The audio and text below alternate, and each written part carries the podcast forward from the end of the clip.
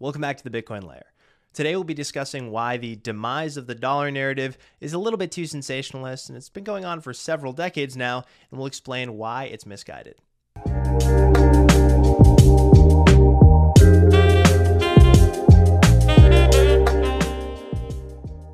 To kick things off, we invoke the infamous quote of Mark Twain when his, uh, his death was falsely reported, uh, where he famously said, The reports of my death have been greatly exaggerated. The reports of the dollar's death have similarly been greatly exaggerated. Uh, the US dollar, as it stands right now, is deeply entrenched in global financial plumbing. And here at the Bitcoin layer, we recognize the role of the dollar uh, and its prominence at the within the world at large. Not only being the largest and most liquid fixed income market in the entire world, uh, but also um, having global interest rates really bend at the whim of uh, US dollar financial markets, whether that's the Federal Reserve setting interest rates and also the uh, variety of US Treasury interest rates as well. So for now, the notion of uh, China or Russia imminently dethroning it are, are really a far cry from reality, if nothing else. We're going to put a quote up on the screen here. Uh, this is an excerpt from a New York Times article that came out following Nixon's departure from the gold standard in August 6, 1971. And the quote reads that Arthur M. O'Connor, he was the chairman of the Council of Economic Affairs under President Johnson, and he said he could not say to what degree other currencies would rise in value relative to the dollar, but he was certain they would rise. And so this narrative is nothing new. This notion of a dying dollar because uh, it hasn't been pegged to gold or whatever other reasons, right? Rampant inflation, horrible fiscal and monetary policy, all these other things uh, that have been used to uh, sort of uh, bash the dollar and bash uh, the, the people who sort of set the price of it in US dollar capital markets and how hegemony is so bad for the world. This idea has been pervasive across the globe that the dollar is going to die. Well, if you take a look here at the US dollar index over the last uh, uh, 50 some odd years, 55 years now, back since uh, 1968, this chart goes back to, you can see that the dollar is uh, essentially flat, right? Ever since that post Bretton Woods era, where we've uh, essentially allowed the dollar to fluctuate freely against gold, and uh, with that, basically allow for, uh, you know, now going on 52 years of price discovery for global currencies, um, and the dollar remains king of the universe, right? When it comes to currencies, half a century later right? So the US dollar, even after departing the gold standard, which many would think would, would cause extreme capital flight, it didn't, right? And largely that's a component of the liquidity profile of the US dollar that it, that it was imbued with in the 30 years uh, moving from Bretton Woods to the departure from the gold standard, right? Basically, all of this global financial plumbing had uh, retrenched itself around the dollar after World War II, which was sort of a global monetary reset after all of these countries had engaged in war, they really uh, came together, um, you know, in, uh, at Bretton Woods in New Hampshire uh, in order to discuss what the new monetary order would look like. And that's essentially why the US dollar had the ability over 30 some odd years till 1971 uh, to really gain the traction and gain the liquidity profile um, that is basically it's benefiting from today. And we'll talk about that a little bit more. So the U.S. dollar uh, is globally entrenched to the nth degree. Uh, you know, again, it helms the most deep, uh, the deepest and most liquid uh, fixed income market in the world um, which means you know it provides securities that receive a healthy structural bid from basically every capital allocator who has dollars on their balance sheet, both sovereign and non-sovereign. Um, you know, so e- even as we talk about this great sovereign debt bubble bursting, which is another narrative that we don't necessarily agree with here at the Bitcoin layer, uh, you still see a continuous bid from emerging markets and capital allocators uh, just generally around the world. Uh, particularly from G10 nations, Europe, Japan, uh, not Europe, uh, the United Kingdom and Japan, they continue allocating capital to U.S. Treasuries en masse, right? Despite this notion of the death of the dollar and this extreme divestment um, from U.S. Treasuries, you have to look a little bit harder beyond the headlines uh, in order to recognize uh, what's actually going on here. Um, and the reality is, there's still a very, very strong structural demand for these instruments uh, at home and abroad, particularly. So lending is collateralized by dollars and dollar uh, dollar denominated assets, uh, particularly U.S. Treasuries. Foreign nations and their businesses purchase them, and world interest rates bend at their whim.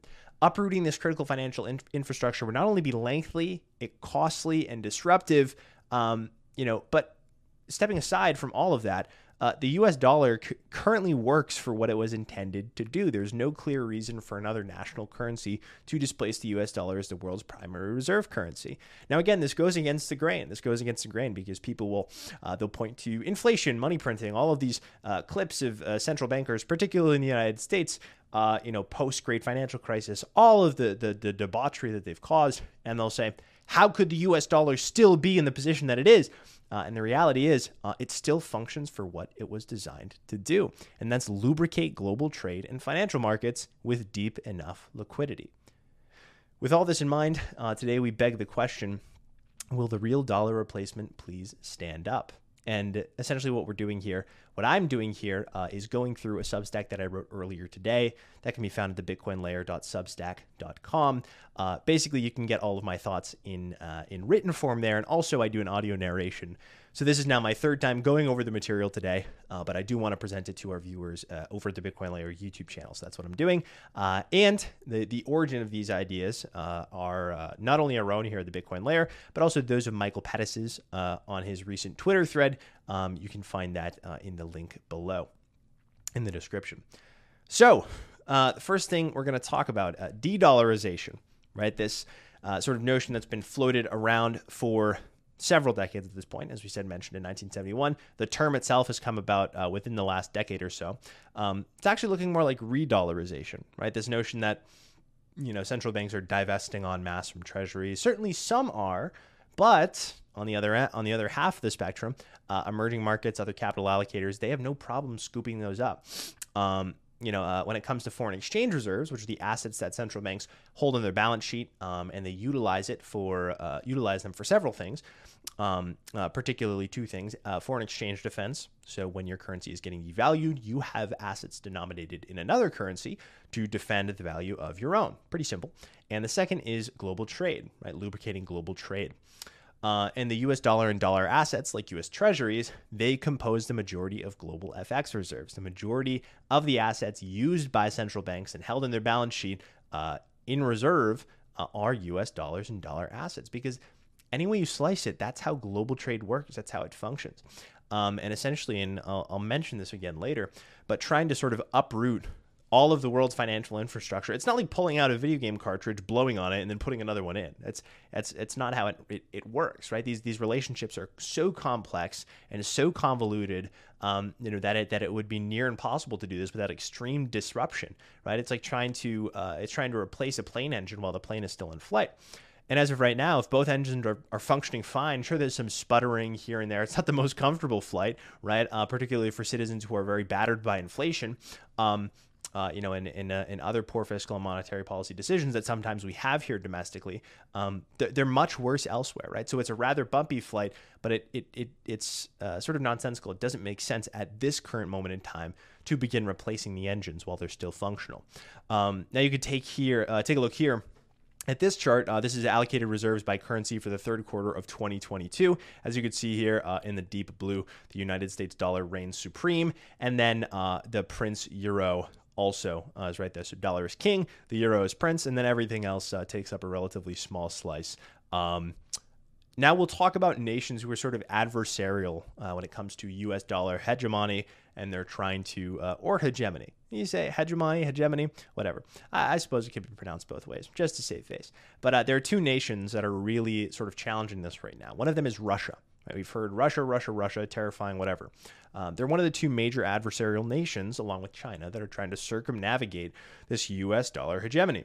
Um, they want to break from the need to use the U.S. dollar for international trade. Um, and in 2018, it sold virtually all of its treasuries, and it's been steadily accumulating gold instead. As you can see here, this chart on the screen, Russia's U.S. Treasury holdings have dropped to virtually zero. Um, they went from owning hundreds of billions to now just 2.1 billion. So basically, chump change. Um, so obviously, this was a somewhat wise decision, right? It preclude it, it sort of insulates Russia from um, the the freezing of foreign exchange reserves, uh, U.S. Treasuries particularly it didn't stop other nations from freezing its central bank reserve, uh, FX reserves. In fact, Russia custodies the majority of its FX reserves outside of its country, and as a result of that, the majority of them were uh, frozen after it invaded Ukraine. Um, so, despite selling all of its U.S. Treasuries, it still wasn't able to escape sort of uh, this idea of, uh, of Western economic sanctions. It was also cut off from SWIFT. So, so uh, you know, interbank transactions, you, you can't do any messaging into or out of Russia um, as a bank. Um, you know, uh, sort of these impositions that were created uh, by the war onto uh, Russia from Western nations. Um, and as of right now, you could see down here, they've been accumulating other FX reserves, right? It's not as if um, uh, you know, all, all of them have, have gone away, just U.S. Treasuries. Uh, you can see here they still have a total of $594.6 billion in assets, uh, a large part of which have been frozen by the West. You know, the whole move here with Russia was divesting from the U.S. dollar, becoming less reliant on it. But wait a second. If we take a look at the amount of dollar denominated assets they have on their balance sheet, they still have 16.4% of their FX reserves denominated in dollars. That's strange. I was under the impression that by selling US Treasuries, it was a statement to the world that they no longer needed the dollar. But by this account, they clearly do. Right? As I said earlier, and as I'll say several more times, if you want to trade, it's going to be in dollars, whether you whatever way you slice it. Um, we're going to talk about uh, some of the coalitions that are coming up that are trying to uh, circumnavigate that on a, a, several country level, right? Trying to create a new form of globalization, a new form of a you know international alliance that has nothing to do with the U.S. dollar. But as of right now, uh, you know it's uh, still in its very very infant stages, and saying that it's going to imminently displace the dollar or displace the dollar uh, is is sort of a misguided idea. So Russia. Uh, sell, sold all of its USTs, U.S. Treasuries, but despite that, it still has a dependence on U.S. dollar denominated assets in its foreign exchange reserves, right? you know, in order to sell what it produces and purchase what it needs, dollars are an absolute necessity. You know, it's a very tall order to stop using the world's primary settlement currency when you're one of the only ones abstaining from it. And therein lies the problem for other nations who are attempting to do the same, like China, who similarly wants to move away from the dollar and begin using its own currency, the yuan, also known as the renminbi, uh, to uh, facilitate trade to and from, and it wants to do the majority of its international trade in yuan. Uh, so China's Central Bank has a little bit more voting power here. Um, they have a staggering 3.127 trillion in central bank reserves, central uh, central bank foreign exchange reserves rather. Uh, that is the largest foreign exchange reserve in the world at the PBOC, the, the People's Bank of China. Um, not so much the People's Bank now, is it? That's a communist country. Anyway, uh, compared to the U.S. naming conventions, right? Um, but compared to the U.S., uh, it's extremely large. The United States only has an FX reserve pot of 247 billion. Um, so obviously, China has a huge amount of FX reserves, and that's just a natural byproduct of uh, of being one of the largest centers for global trade. You need to have a lot of assets on hand to lubricate that trade. Um, and despite China's slew of incentives to break free from dollar hegemony, um, a substantial portion of those assets, just like Russia, still need to be dollar denominated. Right? As you can see here on the graph, uh, China's U.S. Treasury holdings, despite uh, sell, try, attempting to sell them off, uh, you know, it's still got a hearty 870 billion on its balance sheet. And sure, it has winded them down, uh, but ultimately, it's going to fall into much of the same trap that Russia has, right? Regardless of whether you'd like to deal in dollars, if you're going to grow as a nation, you need to be utilizing the currency that's embedded across all of global finance, especially in China's position, right? Being ravaged economically uh, over the past three years with its zero COVID policy and its demographics that mean it's going to shrink as a nation over the next several uh, decades. And so it's very incumbent that China plays ball. China plays the dollar game. Uh, but as of right now, China is backing itself into a corner. Its position as the, the largest holder of uh, FX reserves unintuitively makes it actually more reliant on the US dollar uh, and, and, and that the US dollar sticks around for international trade. Um, because uh, obviously it holds uh, an obscene amount of US dollars on its balance sheet. It's the primary composition of its balance sheet. And again, if you want to purchase what other people have and you want to sell what you have, uh, you need US dollars. And, and for a country like China that needs that growth, that needs that access growth in any way possible, um, with your demographics absolutely waning and your economy uh, very, very uh, teetering on the edge essentially right now, um, uh, the position that you don't want to be in is the position that they're in currently, which is essentially trying to uh, grow less reliant on that system that they need in order to grow. Um, so, so loose fiscal and monetary policy in the U.S., despite everyone's best estimate, has not created an exorbitant loss of faith in the dollar or a mass exodus from dollar capital markets, as some have suggested. Uh, to the contrary, there has been no de dollarization. Over the last two decades, the proportion of global FX reserves denominated in dollars is flat. You can see the first chart here, the world currency composition of FX reserves. Obviously, you see uh, US dollars, euro, renminbi, yuan, pound sterling. They're all growing throughout the last uh, 23 years. But if you if you look at the second chart here, the world currency composition of FX reserves uh, broken down by a percentage, on a percentage by percentage basis, uh, essentially what was occurring uh, from 1999 to 2014, roughly, was that uh, as nations divested from the dollar, they weren't necessarily allocating into other uh, uh, currencies per se. Um, some were purchasing hard assets like gold, and some were leaving their reserves just unallocated, right? They, they had these reserves that were denominated in their own currency, they were unallocated reserves. And beginning in 2014, we've seen net buying of US dollars into foreign, uh, foreign exchange reserves by central banks despite Russia selling, you know, despite Russia completely dropping all of its uh, foreign exchange dollars from its foreign exchange reserves and dollar assets, despite China working to do the same very regularly, you could see here that other nations are happy to pick them right back up from China and Russia. And China and Russia themselves can't divest from them to the degree that they need to because the harsh reality is if you want to trade, it's going to be in dollars. If you want to not sacrifice your productivity on the world stage and sacrifice your ability to grow at the pace at which you were, which neither of these nations seem willing to do, at least China has for the last three years, then dollars are the game that you have to play. And emerging markets understand this. They've been some of the largest bidders of US treasuries over the last several years. Japan understands this, apart from the last uh, several months of net selling as it defends its own uh, currency peg, with the yen uh, being extremely devalued. And uh, uh, most of Europe understands this. The United Kingdom understands understands this. Every nation that's very serious about growing economically knows that they need to have dollar assets on hand and they need to continue accumulating them, uh, you know, at, at, a relatively steady rate in order to be viable in the capital market game. um, China and Saudi Arabia's uh, ever-present trade surpluses, right, um, year after year, uh, they don't matter, right, necessarily. They're net producers, um, but ultimately, what are other nations going to buy their uh, product in? Their goods, their services, their commodities um, they're going to buy them in dollars, regardless of domicile, right? Regardless of where these purchasers live, it, which means that nations must hold U.S. dollars and be active in U.S. dollar capital markets. They got to play the game. Whether we like it or not, we live in U.S. dollar hegemony.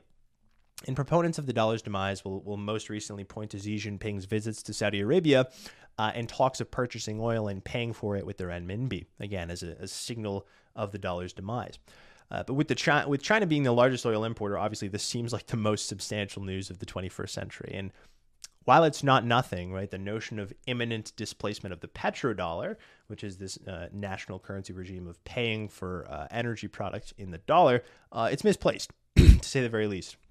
Both nations run current account surpluses, right, and they need to continue purchasing securities from the U.S. and other current account deficit countries in order for the global pa- balance of payments to balance, right? You know, this is a necessity. There needs to be this bid uh, from nations who have capital account surpluses uh, into securities from nations who have capital account deficits, current account deficits, rather. Um, and the United States is the beneficiary of all of that. We run a structural current account deficit. We have for uh, you know several decades at this point. Um, and that's because uh, of the position that we're in and what what the U.S. dollar is. The world reserve currency needs to be uh, a currency of a nation who has the ability to weather and uh, stomach the persistent current account deficits, and that's what that's what the United States does. Um, and also, proponents of de-dollarization will will similarly point to Russia's move to accept yuan for oil as cannon fodder for the petro yuan, right?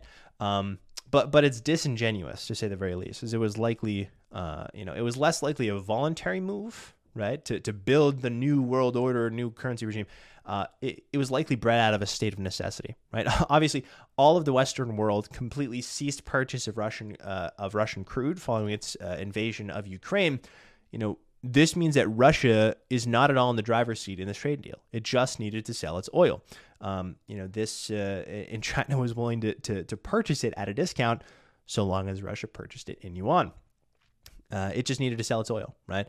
Um, the, the move to accept yuan for oil was more so out of economic necessity. Uh, it shouldn't be taken as a sign of the shifting tide towards the yuan as a US dollar replacement. Right? In reality, the yuan accounts for a measly 2.88% of global FX reserves. Right? Very, very small. Not nearly deep and liquid enough to settle a fraction of the global trade that the US dollar settles every single day. And as I said before, you don't change uh, the engines on a plane when you're in mid flight. Nations simply won't drop everything and shift gears into another currency that's barely liquid uh, to sustain daily trade volumes without wild volatility, right? And they're certainly not going to do that without pumping the brakes on economic growth around the world, uh, and that would be extremely disruptive.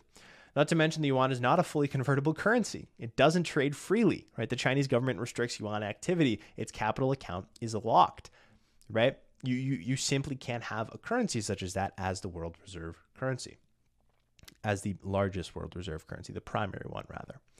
Uh, so really, this dollar replacement is is uh, something of a Mexican standoff, right? There are several different countries that want the dollar spot, uh, but they have no reason to cooperate with one another. Every single one wants to be the world reserve currency, right? People talk about the BRICS alliance between Brazil, Russia, India, China, South Africa, right? All these emerging markets. Um, that are uh, you know sort of attempting a coalition to bring about a new monetary order. But in actuality, there isn't a reason to cooperate among any of these individuals. Right? They all want the spot that the dollar has. The reason they want to exit the dollar is because they want to be in the position that the dollar is. They don't want to create a US dollar 2.0, right? Brazil doesn't want to kowtow to China with the yuan. Brazil uh, wants its own currency uh, to be the world reserve currency right? You know, the, these countries aren't cooperating out of a need to exit the dollar. They're they're cooperating, quote unquote, because each of them wants the spot that the dollar has, and that can't work. It's a Mexican standoff.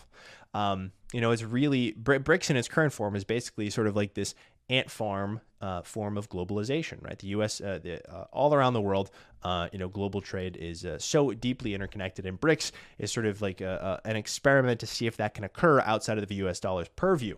Um, but again, this is a Mexican standoff, right? There's no clear strategy for an individual country to achieve victory over the dollar in the absence of cooperation, of which there is none. Uh, of course, it's still in its infant stages, but as of right now, this this is the this is the terrain, right? And a lot of this video is extremely contrarian. Uh, but again, we, we want to give it to you how it is, and we want to tell you the reality that the United States dollar is king, and chances are it'll stay that way for quite some time every major US currency, every major international currency rather, throughout history has been issued by a political democracy of some kind. Right? And a basket of currencies backed by commodities, in our view, like BRICS is uh, proposing and China is proposing, and Russia, uh, China and Russia are sort of subliminally imposing that uh, through purchasing uh, gold reserves and sort of pseudo backing their currency with a hard money. Um, in our view, it's not a suitable replacement using history as our judge. Um, nor are the ruble and renminbi because of their issue stringent capital controls, as spoken pre- spoken about previously. Um, now we do view Bitcoin as a sensible alternative uh, as a, a, base layer reserve asset uh, that'll achieve adoption as an international settlement rail over the next several decades. Uh, we've written several articles about that over at the bitcoinlayer.substack.com, which is our primary source for all of our markets research. We also have this YouTube channel to put some of that in video format like we're doing today. Uh, but we've spoken about this several times. Uh, and through the years, Bitcoin as a settlement layer has uh, improved, uh, settling uh, last year over $8 trillion processed by the Bitcoin network last year. Obviously, that doesn't hold a candle to other monetary networks, uh, Visa or let alone Swift. But again, it's growing exponentially year after year. And with technologies like the Lightning Network, that's proliferating even further. And that's why we talk about it so ardently. We talk about traditional finance because it's important to know what is going on in, in macro. Uh, you know, and today we're talking about global currency regimes because Bitcoin exists in a universe of other assets um, and other factors, and that's why we talk about it, and that's why we want you to understand it. But also, Bitcoin is uh, readily monetizing in the background. And this is one of the areas that Bitcoin really shines. Any dollar replacement would also need to be large and liquid enough that its daily fluctuations, obviously due to trade settlement, aren't disruptive to the nation's economic activity. And thanks to the dollar, uh, you know, uh, uh, otherwise the issuing nation would back away from the role of being the uh, world reserve currency, that the, the primary world settlement currency. And today, the U.S. dollar is the only currency that fits the bill, right? Relaxed capital controls, a persistent current account deficit, and a large enough liquidity profile to weather volatility storms while keeping critical financial plumbing intact. The dollar is the only thing that has those three things. Do we do threes like this or threes like this, threes like this or this? Doesn't matter. The dollar is entrenched, right? Is what what we're saying. The unique uh, confluence of circumstances has allowed the dollar to exist in the way that it does. And as the world decentralizes, as it deglobalizes, as it's currently on track to doing, uh, to doing so it seems, um, currently on track to do, so it seems, uh, it'll become more, not less entrenched. Right? This is because of the neutral, relative neutrality of the dollar. We described the, the adversarial dynamic between countries above. No nation is going to accept another nation's small, relatively illiquid currency because it narrows the options available in US dollar financial markets. Again, this thing is entrenched. People are going to accept dollars even as the world deglobalizes. Uh, that's generally the idea. The, the dollar remains default because it's perceived as neutral in a decentralizing world. Um, additionally, the, the idea that a group of countries, all of whom have different interests, can displace the dollar's position is a stretch, right? Um, you know, this is why we have one primary settlement currency, not several, not a basket. Um, a unique set of circumstances, as mentioned previously, unlikely to be replicated again, has created the dollar's hegemonic position in this big spaghetti of global finance, right? The dollar is here to stay. And the last thing we're going to talk about today, this has been a very long video, but I appreciate you sticking with me, um, is that liquidity is what makes a world reserve currency viable. Both Russia and China are purchasing gold for their reserves to bolster their perception of their currencies, right? They're, they're buying gold to sort of pseudo back it with a hard money and attract capital to their financial markets, right? But they're barking up the wrong tree, right? They want to become, uh, they want to free themselves from the dollar, but they're barking up the wrong tree. An efficient medium of exchange, like the dollar, doesn't have to be the world's greatest store of value, right? The dollar fluctuates wildly within a range. We, we saw that DXY chart earlier uh, relative to other currencies, but its spot as the world reserve currency, the world's main medium of exchange, rather, is unchanged. Uh, what matters most is liquidity. And Chinese renminbi, China's renminbi has none of that right? It, it's measly 2.37% of global trade settlement, absolutely pales in comparison to the 40% plus of global payments that are settled by the US dollar. As you can see in this chart right here, the renminbi is the fifth most widely used global payments currency, still a fraction of a fraction of what even the euro settles. Now, the dollar is king expressly because it attracted global liquidity at Bretton at the Bretton Woods Agreement. Right, uh, this came after a great global monetary reset that was World War II. We'll wrap it up with talking about what we did in the beginning. Right after World War II, the world was in shambles. There needed to be a great monetary reset. The United States dollar stepped in, and since then, the advancement in technology, in financial plumbing, the dollar is thousands, hundreds of thousands, millions of layers deep uh, within this uh, global financial plumbing, and to uproot it would be disruptive, to say the very least. Disruptive, costly, and as of right now, there isn't a reason for it. No amount of gold backing or non-dollar trade networks will trade will, will change the reality of the dollar's unmatched depth of liquidity. Unless we experience the complete abandonment of all existing financial plumbing, it, it's here to stay. And that's the reality, right? The dollar genie is not only out of the bottle, but it spent the last 79 years developing a complex global network that relies upon it for daily functioning. And that simply can't be displaced by unplugging the USD cartridge and replacing it with the CNY one or the RUB one, right? Where the dollar has achieved the most liquid market for collateral in the world, the Chinese yuan and ruble appear in less than 4% of global FX reserves. Where the US open capital account attracts all the world's talent, China's closed capital account and Russia's minimal growth prospects aren't roping in the same capital allocators. The hamster wheel of dollar dominance keeps spinning for now. And that's the reality of it, folks. Thanks again for watching this video. We really appreciate it. Make sure to stick here at the Bitcoin Layer and go to the bitcoinlayer.com slash subscribe to not only subscribe to this YouTube channel, but also our Substack publication so you'll get all the latest as it comes out. Thanks again. Take care.